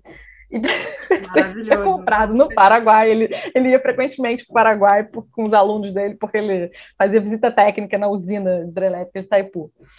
Aí era uma mala vagabunda do Paraguai que arrebentou os dois puxadores na, no trajeto, simplesmente. Você ficou literalmente com a mala sem alça. Eu tinha a mala sem alça, eu tinha que pegar ela pela unha.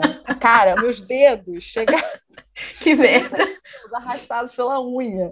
Não, e não foi só isso, porque eu comprei também, eu procurando passagem na França a mais barata possível, eles vendem, não sei se ainda vendem, devem vender ainda uma modalidade de passagem para Lyon, que em vez de ser Rio, Paris, Paris, o, o trecho Paris-Lyon, em vez de ser de avião, é de, é de TGV.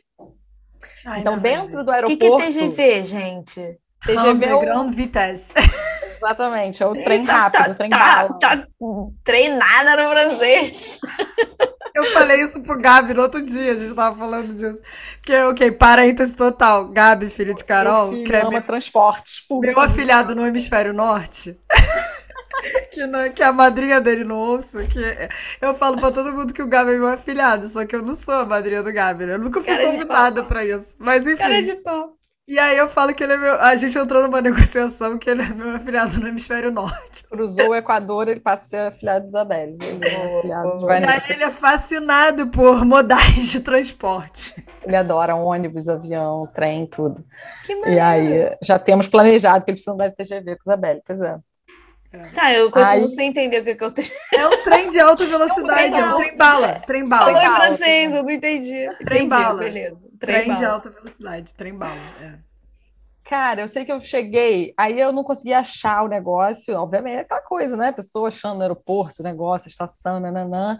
Consegui. Aí eu cheguei no lugar, já em cima da hora, o trem já estava saindo, aí o cara gritando comigo, me tacou, conseguiu me tacar para dentro do trem com minhas malas já quebrando e falando em francês. Detalhe, eu, eu aprendi francês, eu, eu fiz curso de francês na adolescência, assim, porque, sei lá, minha família tem algum né, parentesco francês e tinha virado meio que uma tradição. O pessoal gosta de línguas, minha avó tinha estudado, falava francês, aí meu irmão estudou francês também gostava de estudar línguas, tinha estudado francês, sem nunca, tipo assim, na época, sem nenhum plano concreto, acabou a ser útil, né? Meu francês estava super enferrujado, então o cara falava, eu não entendi nada, nenhuma palavra, só tipo assim, o cara estava me ajudando a entrar no trem, ótimo.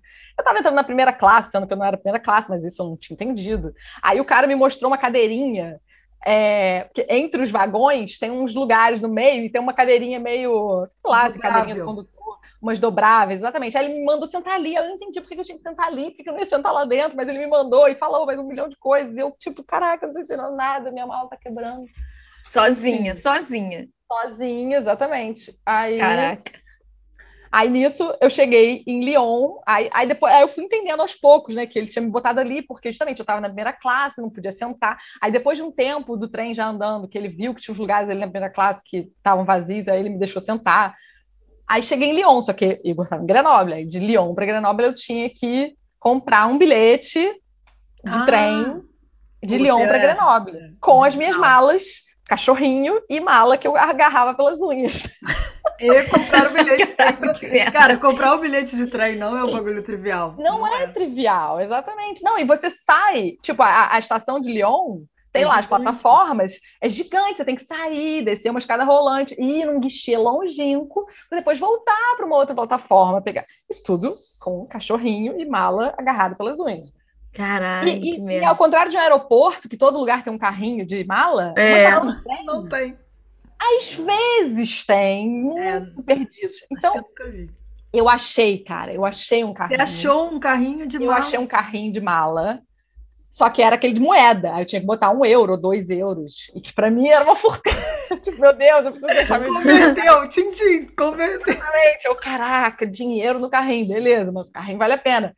Só que aí, como é que. Aí, quando eu finalmente consegui comprar o bilhete, aí eu tinha que ir pro trem, botar as malas no trem. Mas como é que eu devolvo o carrinho, sendo que minhas malas agora estão no trem sozinhas, sem mim? Tu vai ter que deixar os dois euros. Eu tive que meu deixar Deus. os dois euros abandonados, assim, oh, meu Deus, eu já perdi dois euros. Enfim, nisso os dedos já roxos de carregar a mala. Eu falei, cara. Nossa, nossa perrengue bravo esse aí. perrengue, perrengue bravo. Grenoble a primeira vez foi nossa, eu acho que eu, eu, eu tô contando. Eu ainda tenho um segundo meio bizarro, se vocês quiserem. Vai, vai, vai. Vai, aí. conta aí, conta aí. Cara, esse eu conto até para meus alunos, porque quando eu falo de frequência na rede elétrica, vocês sabem que a rede elétrica, né, no Brasil, são 60 é, Hz de frequência. Hertz. Aqui em é outros 50. lugares, 50 Hz. Exatamente. É. Ah, não sabia que mudava, não. Atenção! Você tem um rádio relógio que funciona no Brasil. Ele funciona na França? Valendo! Então, ele funciona, só que ele atrasa. Você liga ele na tomada, ele parece que tá tudo bem. Ele não fala, tem a referência da rede. Exatamente, Caraca. ele usa a referência da rede para se acertar. Então, ele foi ficando atrasado imperceptivelmente para mim. De, de levinho, de levinho. Cara, isso assim, isso foi quando eu realmente já tinha me mudado. Eu lembro que eu cheguei na Cité, lá no, na, na, na, tal Cité Internacional, que fica em Paris, me acomodei no meu quarto, primeiro dia, mas já era uma sexta-feira e eu ia pegar um trem, eu ia arrumar tudo, deixar as coisas, ia pegar um trem para visitar o Igor em Grenoble. O relógio atrasou. Eu saí de casa na hora certa, já atrasada. Quando eu já estava na rua, na estação de metrô, não sei o que, que eu olhei no celular, eu vi que eu estava mega atrasada, tipo, radicalmente atrasada. Aí eu, caraca, desesperada, cheguei na estação, perdi o trem, tipo, eu corri igual uma desesperada. Só que eu perdi o trem, assim, por, sei lá, 10 segundos. Aquele trem, aquele trem Ai, que se o motorista. saindo, assim, tipo, eu. Caralho. Aquele trem, se o motorista fosse brasileiro, abria a porta pra você e ainda te dava uma zoada quando você pois entrasse. é, exatamente. Aí eu perdi por conta do, do rádio relógio que atrasou. Essa, nossa, chorei muito. Mas... Nossa, muito boa. Muito, muito. Nossa, esse perrengue educativo ainda. Educativo, exatamente. E tu, Gabs? Ah, eu tenho. Tem que eu ser não... desse, dessa viagem de agora? Não, pode ser qualquer perrengue. Qualquer perrengue de viagem, né? Cara, da viagem de agora, o momento perrengue é a pandemia, é o momento perrengue, né? Porque tava tudo planejado para o negócio acontecer antes da pandemia, veio a pandemia, não, virou difícil, um momento perrengue. perrengue pior do que esse, né? É, porque tudo teve que ser remanejado, tudo, tudo. Dinheiro, casa, mudei de casa, foi uma maravilha. Mas fora esse momento perrengue, Teve um momento perrengue uma vez, nessa viagem que eu falei lá no início, que eu viajei de ônibus com a Rafita para a Argentina, com, uma, né, com a minha amiga Rafaela, e amiga comum da Isabel. A gente foi para a Argentina de ônibus, mas aí a gente foi do Rio para Porto Alegre de avião, porque tinha uma passagem promocional lá, Webjet na época, Aí, nem existe mais, né? Acho que era 50 reais. Aí a Rafita, caraca, vamos descer o Webjet, bora, bora. Aí a gente pegou o Webjet para Porto Alegre. Quando chegou em Porto Alegre, a gente ia pegar o ônibus na rodoviária para ir para a Argentina. O que, que aconteceu? Quando eu cheguei para subir do ônibus, quem que é linda que esqueceu a identidade em casa? Aí o cara não deixou subir no ônibus. Aí eu falei, mas moço, ai meu Deus, não sabia que precisava de identidade. É, porque o avião você pode viajar com a CNH, né? Que foi o que aconteceu comigo, eu viajei de CNH. Quando chegou na rodoviária, não podia viajar com a CNH, porque era para outro país e no outro país não iam aceitar a CNH. Falei, puta que pariu. Aí ficou eu e Rafaela na rodoviária, igual duas isoladas, rodoviária de Porto Alegre, assim, horrível, rodoviária feia. Tipo rodoviária Novo Rio aqui no, no Rio de Janeiro, sabe? Acho que é até pior um pouquinho. Aí. É, rodoviária da Pavuna. É, não, acho que é um nível um pouquinho mais alto do que o da Pavuna. É, aí eu, caralho, o que a gente vai fazer? Fudeu, fudeu. Qual o próximo ônibus? Só amanhã, minha filha, no mesmo horário amanhã. Ah, deixa eu ver, vamos dormir na rodoviária. E aí liguei para minha mãe e falei: mãe, você vai ter que mandar esse negócio por Sedex, a minha identidade por Sedex, eu vou receber aqui no correio da cidade. E é isso, vou ficar aqui com a Rafaela na rodoviária. Aí a gente realmente ia dormir na rodoviária, dormir no chão lá. Mas aí Caraca. teve um tiozinho que ficou com. Né, falou: Cara, acho melhor vocês não dormirem aqui. Era o tiozinho do ônibus mesmo. As vocês não dormirem aqui, vocês são duas mocinhas bonitinhas de 22 anos, acho que não vai dar muito certo isso. Ó, tem um hotelzinho ali, ele foi indicou um hotel pra gente, hotel beira de rodoviária. Aí a gente dormiu no hotelzinho beira de rodoviária, esperando o Sedex do, do negócio chegar da minha mãe. Não chegou no dia seguinte. Minha mãe pagou o Sedex 10 na época, nem sei se existe mais isso, Sedex 10 mas ela pagou o Sedex 10 para chegar 10 horas da manhã no dia seguinte, não chegou, atrasou mais um dia, a gente dormiu mais um dia lá na rodoviária e a gente só viajou no, dois dias depois. E mesmo assim, a Gabriela quer morar fora. E essa viagem é que inspirou ela. Pra vocês verem. o ser humano, ele tem... Depois disso, exatamente. Mas vai uma decisão muito bem tomada, né? Se ela tolerou isso, se deu Caminhos bem. tortuosos. Aí o destino vem e fala, ah, então uma pandemia. Tu, tu aguentou dois dias, toma ali um ano e meio, então, né? É verdade, caraca. É. Eu, eu também tive um perrengue uma vez de perder voo. Você falou de perder o trem, né? Eu, uma vez eu perdi um voo e era um era voo de trabalho, cara. Olha, eu fui, era uma viagem a trabalho. Eu tinha que estar. Tá, o voo era é, sete e pouca da manhã, eu acho. Era um voo para Minas Gerais. E a gente tinha que chegar lá na empresa que a gente ia fazer o trabalho 10 horas da manhã. Aí era o voo, era super assim: pegar o voo, chegava na rodoviária e ia para a empresa, porque a reunião era 10 horas, era uma coisa super encaixadinha. Aí eu saí de casa no horário e era do lado, a minha casa era do lado do aeroporto, que eu morava no Lago do Machado ali. E o aeroporto que eu ia pegar o avião era no Santos Dumont. Para quem é do Rio de Janeiro aí, eu acho que tem a noção de que é muito perto, né? Então eu saí de casa, tipo, achei um acidente no caminho. Eu não sei o que aconteceu. Eu saí no horário, que a pessoa que mora perto, ela sai em cima do horário. Isso aí é uma coisa que acontece, né? Eu morava em frente à escola quando era de Santa Maria. Eu sempre chegava atrasada nas aulas, porque a pessoa que mora em frente, ela chega Beleza, aí eu saí em cima do horário. Aí eu achei um acidente, alguma coisa assim que tava, o caminho tava fechado. Conclusão, cheguei no lugar lá na hora do check-in. A mulher, olha, o check-in acabou de fechar. Eu falei, o quê? Tipo assim, acabou, porque eu tava falando com a minha amiga que ia comigo, a minha amiga do trabalho na época, a Débora. Ela falou, eu acabei de fazer check-in, tipo, tinha um minuto de diferença da mensagem que ela tinha me mandado para o horário que eu tava falando com a menina no check-in. Eu falei, cara, minha amiga acabou de fechar. Ela é, mas acabou de fechar. Eu falei, ferrou, eu preciso. Ai. Comecei a chorar com a menina. Eu não chorei de lágrimas, mas eu falei, pelo amor de Deus, é uma viagem de trabalho. Meu chefe vai brincar comigo se eu não aparecer nessa viagem. Aí veio a supervisora dela, falou: o que aconteceu? Aí a menina explicou. Ela falou assim: eu vou te botar em outro voo. Aí me botou em outro voo, só que esse outro voo era para é, Minas Gerais, acho que é Confins, e tem um outro aeroporto que eu não estou lembrando o nome. Betim. Confins e Betim. A gente ia para Betim, o voo que todo, toda a equipe inteira estava era de Betim. Aí foi o que eu perdi. Aí a menina falou assim: eu vou te botar outro voo, só que é para Confins. Aí eu falei, fudeu. Aí ela, cara, é o único jeito que tem, porque o próximo de Betim é só à tarde. Eu falei, ai meu Deus. Aí eu fui no de, de Confins, e aí a galera, quando chegou em Betim, alugou um carro me foi para o aeroporto de Confins, me pegou no aeroporto de Confins, aí a gente foi para a empresa fazer o trabalho lá, chegamos atrasados, claro, porque a. Gabriela perdeu o voo e ficou esse o estigma de que a Gabriela perdeu o voo do trabalho. É ótimo isso também, né? Fica essa pessoa zoando. Nossa, eu acho que se eu é. fosse você, eu ia ficar com medo. Quem que ia morrer? Se era a galera do voo que foi. que ia falar, ou isso Nossa. foi. Preparou para o motivo, vai ser. É, exatamente. Caraca! cada história que vocês contaram aí, eu pensei em quatro. De... Eu, eu cheguei à conclusão. Meu mas... Deus. O Minha Ficha Caiu já caiu aqui, que é assim, toda viagem minha é um perrengue. Eu acho que quando não tem perrengue... cara, viagem, transporte, sempre se perrengue, né? Na verdade, eu tive que selecionar duas mais doidas. Exatamente. É, é verdade. É, eu vou tentar, vou tentar, vou pensar aqui uma, um que tem a ver com a pergunta que a gente pulou do intercâmbio, né? Que foi uma, uma história muito louca, assim. E foi uma que foi há mais tempo, foi em 2015. Então foi antes de eu morar aqui há muito tempo. Então, assim, realmente eu tava muito perdida no rolê. Eu vim.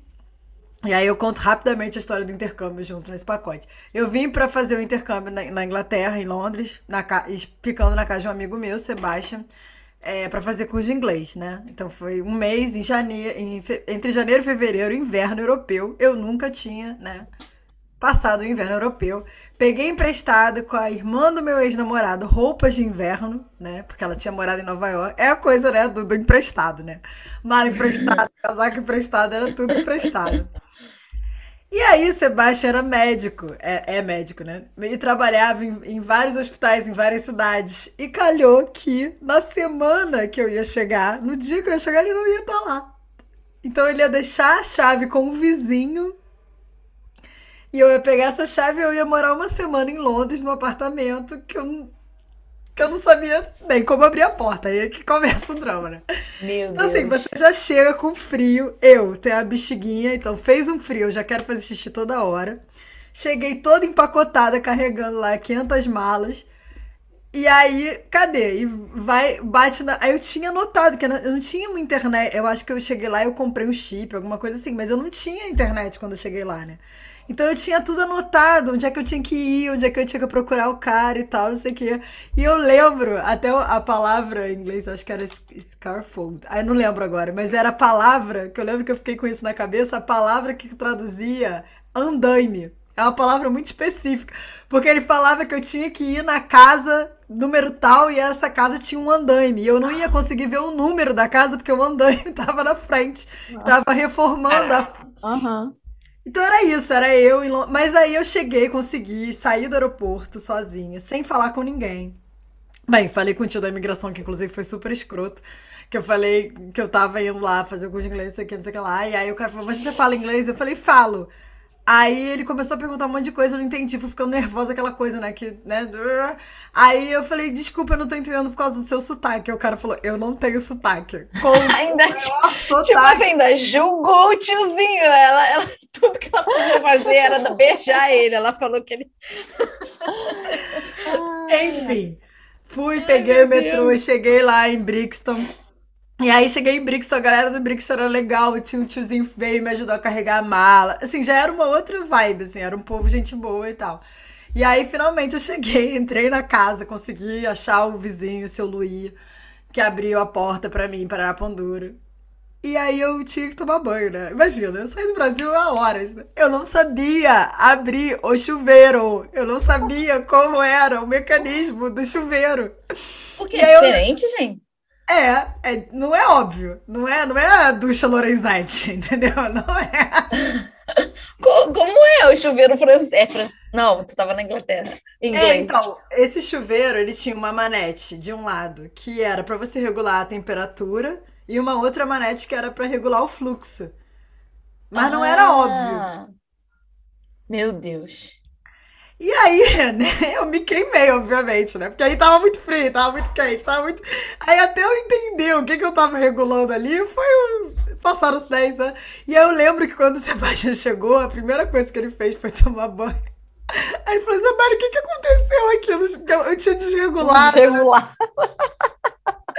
Então, assim, esse foi um perrengue. Um, dois, né? Porque eu acho que a gente pode fazer um episódio mais história de viagem mesmo, que eu tenho. Nossa, muito, muito perrengue. Cara, você falou da imigração. Eu, eu não sabia que tinha esse processo de imigração na Inglaterra, né? E eu, a primeira é. viagem internacional grande que eu fiz assim foi para ir para a Escócia. E aí eu passei por Londres, mas foi uma viagem curta, assim, só de, de, de férias, para ficar na casa de um amigo do meu pai que morava, na, que mora ainda na Escócia. Cara, e aí eu me lembro que assim, eu respondi a pessoa da imigração como se fosse um grande enxerido que estava me perguntando um monte de coisa inapropriada da minha vida e que eu não sabia por que, que eles estavam Não, mas eles aquilo. perguntam qual tipo de turismo você vai eu fazer. Eu ia fazer um vou responder, mas assim, meio de má vontade. Tipo assim, Dá vontade de vou fazer turismo sexual. Gente, depois que eu fui descobrir que aquilo ia determinar se eu ia entrar ou voltar para o Brasil dali. Ah, tu não sabia que tu estava sob avaliação. Eu que aquilo era uma avaliação. Eu achei que era uma pessoa muito perguntadeira. Eu falei, tu tinha quantos anos, Carol? 19, não, 18. Caraca! Era tipo, não era uma. Eu achei que fosse mais criança. Eita, que merda. Muito assim, tipo, ninguém Mas é falou é, aquilo. É a autoconfiança de Carol. Carol é uma pessoa segura. A Cristina... é. Não, exatamente. Eu assim, tipo, tá bom, né? Vou responder, mas, pô, pessoa querida. Não, esse negócio de imigração. Cada detalhe. Ai, gente, nem me fala que eu tô, eu tô com medo da imigração, dessa viagem de sábado, porque é, meu curso começa em setembro, né? Aí, quando a gente foi comprar passagem, a menina que a gente contratou uma consultoria para ajudar a gente nesse processo todo do visto. Aí a menina falou pra gente: não, até três meses antes pode entrar tranquilo, porque eles entendem que você tem que chegar no país, procurar lugar para ficar, é, se ambientar e tal. Tá bom. Aí a gente comprou agora, para julho, faltando dois meses para começar as aulas. Menina, de um mês para cá começou um boato de que só pode chegar com 30 dias antes das aulas. Eu falei, fudeu, vou chegar lá, da imigração não vão deixar a gente entrar. Eu sou muito boa aluna, preciso comprar meu caderno. Vou explicar pra ele, menino, eu sou antecipada, entendeu? Eu fiz a viagem, a mala da viagem, estava pronta uma semana antes, tá tudo pronto antes. Eu preciso de um mês e meio para entrar aqui. Nossa. Ai, tô meio tensa. Não, imigração, imigração é, o, é, é, Eu sempre parto do princípio que eu sou uma terrorista, que eu sou culpada, que eu tô toda errada, entendeu? Que eu, que eu vou morar lá pra sempre legal. E, sei lá, eu fico, eu entro numa pira. Eu lembro a primeira vez que eu fui nos Estados Unidos que você tem que fazer aquele, aquele formulário todo de tipo, você não é um terrorista. Não, você não tá planejando explodir. Não. Não emprestou sua mala para um terrorista. Emprestou, tá carregando drogas, não. Você conhece alguém envolvido? Eu lembro que eu tava, eu tava na. Eu, eu, eu fico sempre muito tensa, assim, sabe? Eu acho que se tiver o cachorrinho farejador, ele fareja medo, sou eu. Eu fico, ai, fudeu, vou descobrir. Vou descobrir o quê? Eu não vou fazer nada, mas eu fico assim, mas será? Será que lá dentro de. De repente eu vou fazer uma coisa nem sei. De repente é... você quer ficar ilegal e tu nem sabe. É, vai que, né? Mas enfim. Mas eu passei já por, né? Não, não, não sou muito fã de. Tanto que a última vez que eu fui para os Estados Unidos, a gente entrou pelo Canadá, é... porque o voo tinha, tinha uma parada em Montreal. É... E aí o tio. Eu não sabia que eu tava. Foi um pouco que nem Carol. Eu não sabia que eu tava passando na imigração dos Estados Unidos. Achei que ah, era. porque ainda era no Canadá, mas já era imigração. É, aí o cara, how are you doing? Aí eu falei, eu queria ir no banheiro. Eu falei, ah, I'm fine, tô bem, mas eu tô apertada pra fazer xixi. Agilizar logo esse negócio aí que eu preciso fazer xixi. Aí ele falou: Ah, você tá indo pros Estados Unidos pra visitar a família? Eu falei: Ah, não a minha, né? A família do meu namorado. Mas eu, eu tipo assim, eu tava muito. Amigo do bar. E aí ele foi, olhou, pum. Aí olhou. Aí quando eu tô vendo que ele olhou meu visto e tal, não sei o quê, aí o visto de turismo, pá. Aí beleza. Aí eu falei. Aí ele falou: Ah, beleza, seja bem-vindo aos Estados Unidos, alguma coisa assim. Aí eu falei: Ah, isso foi a imigração dos Estados Unidos? Você ainda falou pra ele? Ah, falei pra ele, eu falei it's done, it's... Tá, acabou. Quando chegar lá, ele falou, não, tá, tá feito. Eu falei, gente, eu quero sempre vir pelo Canadá, porque eu fui tão maltratada na Flórida que eu falei, gente, o Canadá é tão. A galera do Canadá é tão fofa, tão gentil. Aí, ó, viu? E eu falei, gente, eu nem senti que eu tava entrando nos Estados Unidos. Nem senti, foi suave.